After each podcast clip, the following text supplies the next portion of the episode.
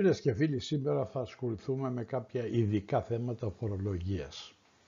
Ας ξεκινήσουμε από την επιστρεπτέα προκαταβολή, να δούμε το λογιστικό χειρισμό και σύμφωνα με την οδηγία 957 του 2020, οδηγία του ΣΛΟΤ, η επιστρεπτέα προκαταβολή αντιμετωπίζεται ως κρατικό δάνειο. Έτσι λοιπόν, για τα διπλογραφικά βιβλία. Εδώ καταχωρείται στα βιβλία το 100% του λαμβανόμενου ποσού ως ανάλυση στην οδηγία για τα διεθνή πρότυπα ή για τα ελουπού με χρέωση του ταμείου, δηλαδή ενός τραπεζικού λογαριασμού και πίστοση ε, ενός λογαριασμού με ως κρατικό δάνειο για τις πολύ μικρές επιχειρήσεις, δηλαδή αυτές που τηρούν απλογραφικά βιβλία, κατά το σλότ, οι πολύ μικρές οντότητες της κατηγορίας αυτής με απλογραφικό λογιστικό σύστημα θα αντιμετωπίσουν την κρατική ενίσχυση της επιστρεπτέας προκαταβολής σύμφωνα με τις διατάξεις της φορολογικής νομοθεσίας, δηλαδή όπου και ό,τι προβλέπει η φορολογική νομοθεσία. Δηλαδή εδώ ο, το ο ΣΛΟΤ παρακάμπτει το λογιστικό νόμο το 4308 του 2014 και τι μας λέει, τίποτα. Να δούμε λίγο την νομοθεσία. Να πάμε στο ΦΕΚ 5047 με 14 σε 10 του 20, οικία γαμαδόη 281 του 2020 άρθρο 1, παράγραφος 3. Η ενίσχυση με τη μορφή της επιστρεπτέας προκαταβολής είναι ακατάσχετη, αφορολόγητη και δεν συμψηφίζεται με οποιαδήποτε οφειλή. Σύμφωνα με την εγκύκλιο ε 2185 του 20, τα ποσά που εισπράττονται ως ενίσχυση με την μορφή επιστρεπτέας προκαταβολής δεν καταχωρίζονται στην δήλωση φόρου προστιθέμενης αξίας κατά τον χρόνο της ίσπραξής τους. Αλλά κατά τον χρόνο που θα πληρωθούν οι όροι της μη επιστροφής μέρους του ποσού της ενίσχυσης, το ποσό αυτό που δεν επιστρέφεται καταχωρίζεται στους κωδικούς 310 και 312 της δήλωσης φόρου προστιθέμενης αξίας για την οικία φορολογική περίοδο. Νόμος 4308 του 2014, άρθρο 3.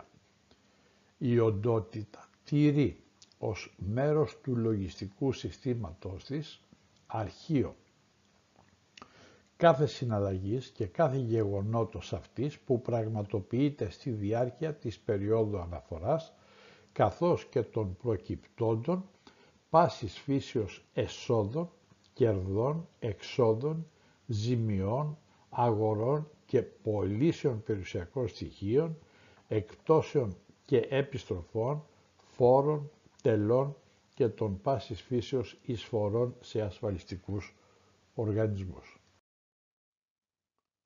Γάμα ΔΟΗ 233 κάθετος του 2020, άρθρο 12, τήρηση αρχείου υποβολή εκθέσεων. Στην παράγραφο 1 μας λέει ότι η γάμα δόη του Υπουργείου Οικονομικών έχει τη γενική εποπτεία και την ευθύνη της διοικητικής υποστήριξης της δράσης. Έτσι λοιπόν, στο πλαίσιο των αρμοδιοτήτων της αναλαμβάνει την υποχρέωση της επιβεβαίωσης της τήρησης των υποχρεώσεων των δικαιούχων της ενίσχυσης, αποκλειστικά και μόνο στη βάση παραστατικών και εγγράφων που τις έχουν υποβληθεί από την ΑΔΕ ή από άλλο αρμόδιο φορέα και τηρεί λεπτομερή αρχεία για τουλάχιστον 10 χρόνια από την ημερομηνία χορήγησης των μεμονωμένων ενισχύσεων από τα οποία αρχεία αποδεικνύεται ότι τηρήθηκαν οι απαιτούμενες που προβλέπονται από την παρούσα προϋποθέσεις για την χορήγηση της επιστρεπτέας προκαταβολής.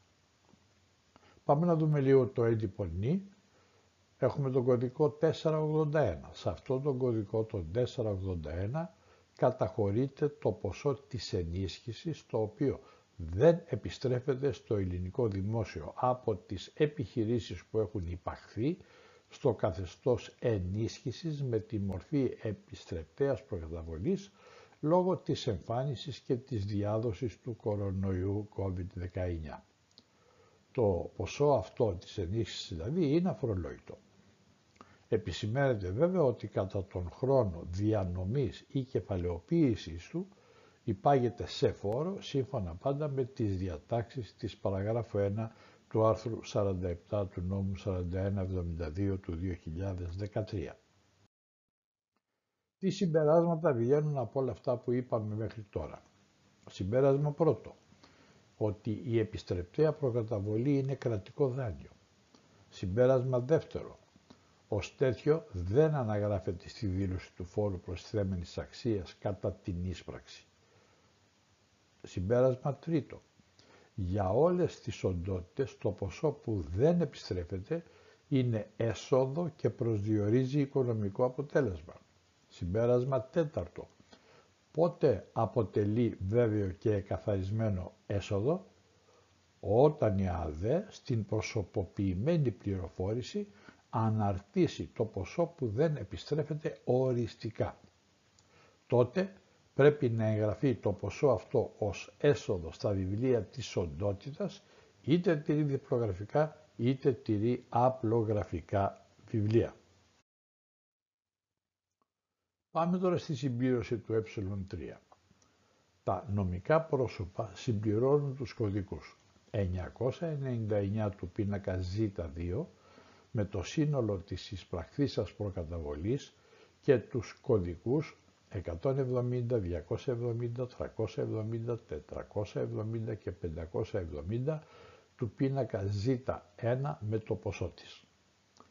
Τα νομικά πρόσωπα που υποβάλλουν έντυπονή θα συμπληρώσουν τον κωδικό 481 στη δεύτερη σελίδα. Πάμε στα φυσικά πρόσωπα. Εδώ, τα φυσικά πρόσωπα ή θα καταχωρήσουν το μη επιστρεφόμενο ποσό σε διακριτή στήλη στο βιβλίο εσόδων-εξόδων και στην ανακεφαλαίωση τέλος του έτους θα το αφαιρέσουν από τα καθαρά κέρδη και στη συνέχεια θα συμπληρώσουν τους κωδικούς 781-782 του ε1 ή θα καταχωρήσουν το μη επιστρεφόμενο ποσό σε διακριτή στήλη στο βιβλίο εσόδων-εξόδων συμπεριλαμβάνοντάς το στα αποτελέσματα, στη συνέχεια όμως θα ενημερώσουν τους κωδικούς του πίνακα 6, 144, 244, 344, 444, 544 και εδώ ελέγχουν αν μειώθηκε το φορολογικό αποτέλεσμα και εκείθεν συμπληρώνουμε τους κωδικούς 781-782 του ε1. Εδώ μία παρατήρηση. Αν δεν ενημερώσουν το βιβλίο εσόδων-εξόδων, θα έχουν παραβιάσει τις διατάξεις του νόμου 4308 του 2014, σύμφωνα με το άρθρο 3, παράγραφος 1. Να κάνουμε και μία σημείωση. Το ΣΛΟΤ,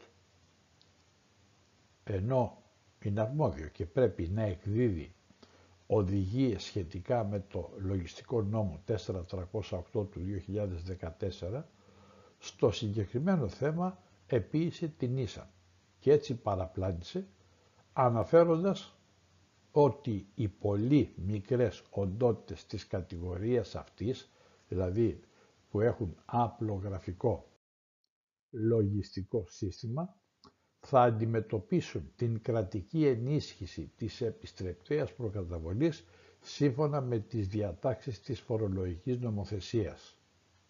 Τι λέτε; Τι λέτε ρε παιδιά; Δεύτερον, η ΑΔΕ ακροβατεί.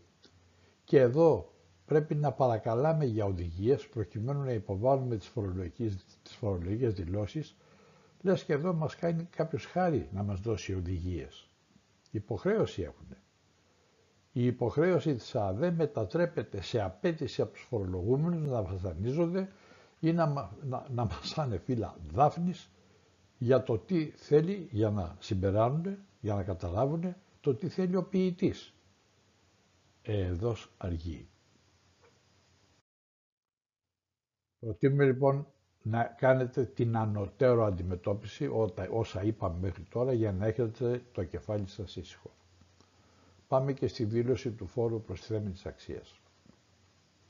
Τα ποσά που εισπράττονται από τους υποκείμενους στο φόρο που έχουν υποχρέωση για την υποβολή δήλωση φόρου προστιθέμενης αξίας ως επιδότηση τόκων υφισταμένων επιχειρηματικών δανείων και ως κρατική συμμετοχή στο δώρο Πάσχα των εργαζομένων που τέθηκε η Σύμβαση Εργασίας τους σε αναστολή, η οποία αναστολή έγινε με επιστροφή μέρους του δώρου Πάσχα στους πληττόμενους εργοδότες σε χρήμα, καταχωρίζονται στη δήλωση φόρου προστιθέμενης αξίας της φορολογικής περίοδου που εισπράττονται στους κωδικούς 3.10 και 3.12. Τώρα, τα ποσά που εισπράττονται ως αποζημίωση ειδικού σκοπού για την ενίσχυση επιχειρήσεων λόγω της εμφάνισης και της διάδοσης του κορονοϊού COVID-19 καταχωρίζονται στη δήλωση φόρου προσθέμενης αξίας στον κωδικό 310 και δεν συμπεριλαμβάνονται στον κωδικό 312. Τα ποσά που εισπράττονται ως ενίσχυση με την μορφή επιστρεπτέας προκαταβολής δεν καταχωρίζονται στη δήλωση ΦΠΑ κατά τον χρόνο ίσπραξής τους. Όμως, κατά το χρόνο που θα πληρωθούν οι όροι της μη επιστροφής μέρους του ποσού της ενίσχυσης, το ποσό που δεν επιστρέφεται καταχωρίζεται στους κωδικούς 3.10 και 3.12 της δήλωσης φόρου προσθέμενης αξίας της οικίας φορολογικής περίοδου. Κωδικός 310. Εδώ θα πρέπει να γράψουμε την αξία των απαλλασσομένων πράξεων για τις οποίες δεν παρέχεται δικαίωμα έκπτωση του φόρου των εισρώων τους. Ενδεικτικά, πωλήσεις βιομηχανωμένων καπνών από μεταπολιτές, αξία παραδόσεων ακινήτων που απαλλάσσονται από το ΦΠΑ, αξία παραχών υπηρεσιών που σύμφωνα με το άρθρο 14 είναι φορολογητές εκτός του εσωτερικού της χώρας εφόσον για τις υπηρεσίες αυτές δεν παρέχεται δικαίωμα έκπτωσης αν οι πράξεις βέβαια αυτές πραγματοποιούνταν στο εσωτερικό της χώρας. Δεύτερον, να γράψουμε την αξία των εξαιρουμένων από τον ΦΠΑ πράξεων, παραδείγματος χάρη επιδοτήσεων, που δεν περιλαμβάνονται στην φορολογητέα αξία, οικονομικών ενισχύσεων από ΑΕΔ για την πρόσληψη προσωπικού, λοιπόν οικονομικών ενισχύσεων, μερισμάτων δικηγόρων, εσόδων από συμμετοχές σε άλλες εταιρείες κλπ. Κωδικός 312. Εδώ θα πρέπει να γράψουμε τον κύκλο εργασιών για σκοπούς φόρου προσθέμενης αξίας της φορολογικής περίοδου που χρησιμοποιείται για τις ανάγκες διακαλωσμού του ΦΠΑ των εισρών. Για τον προσδιορισμό του κύκλου εργασιών θα πρέπει να αφαιρέσουμε από το σύνολο των νεκρών, φορολογητέων, απαλλασσόμενων και εξαιρούμενων που έχουν περιληφθεί στους κωδικούς 301 έως και 310 τις πράξεις εκείνες που δεν λαμβάνονται υπόψη για τον υπολογισμό του κύκλου εργασιών για σκοπούς φόρου προστιθέμενης αξίας. Ενδεικτικά, την αξία πώλησης επενδυτικών αγαθών, τις εργασίες της παραγράφους 3β του άρθρου 31 του κώδικα ΦΠΑ εφόσον είναι παρεπόμενες της κύριας δραστηριότητας, τις αυτοπαραδόσεις αγαθών και ιδιοχρησιμοποίησης υπηρεσιών, τις ενδοκινοτικές αποκτήσεις αγαθών, ενδοκινοτικές λήψεις υπηρεσιών, 14 παράγραφος 2α, συμπεριλαμβανομένων των προκαταβολών που καταβάλαμε για τις ενδοκινοτικές λήψεις των υπηρεσιών, σύμφωνα με το άρθρο 14 παράγραφος 2α, την αξία των αγορών σύμφωνα με την γεία P2869 του 1987 και την POL 1128 του 1997, την αξία των λοιπόν πράξεων λείπτη ό,τι υπάρχει. Πάμε τώρα να δούμε και για τις εισρωές φορολογητές και φόρο εισρωών, να δούμε την αποζημίωση ειδικού σκοπού. Εδώ τι λέει, τι έχουμε, επιδοτήσεις, ενισχύσεις ή αποζημιώσεις που δόθηκαν στο πλαίσιο ενίσχυσης των επιχειρήσεων λόγω της εμφάνισης και της διάδοσης του κορονοϊού COVID-19 καταχωρούνται στον πίνακα Z3 στους κωδικούς 196, 296, 396 ή 496 κατά περίπτωση και μεταφέρονται στον πίνακα Z1 στα ασυνήθη έσοδα και κέρδη στους κωδικούς 170, 270, 370 και 470 αντίστοιχα. Και για ενισχύσεις που δόθηκαν σε φυσικά πρόσωπα που ασκούν όμως επιχειρηματική δραστηριότητα, εφόσον αυτά καταχωρούνται στα βιβλία τους ή και για ενισχύσεις που δόθηκαν σε νομικά πρόσωπα ή νομικές οντότητες που περιήλθαν προσωρινά ή μόνιμα σε κατάσταση έκτακτης ανάγκης εξαιτίας φυσικών καταστροφών, στα φυσικά πρόσωπα τώρα που ασκούν επιχειρηματική δραστηριότητα, τα πιο πάνω ποσά αναγράφονται επίσης σε αντίστοιχη επιλογή του εσωτερικού υποπίνακα των κωδικών. 144, 244, 344, 444 του πίνακα σιγματάφ του ε3 κατά περίπτωση ενώ περαιτέρω καταχωρούνται και σε αντίστοιχους κωδικούς του εντύπου ε1 σύμφωνα με τα όσα ορίζονται στην Α1118 εγκύκλιο του 2021. Αυτά τα λίγα για σήμερα. Αυτή η εργασία έγινε από το μέλος των φορολογικών διαδρομών, από τον Γιώργο τον Μπάτσο και προσπάθησα να σας την αναλύσω εγώ ο Χρήστος ο Γεια σας.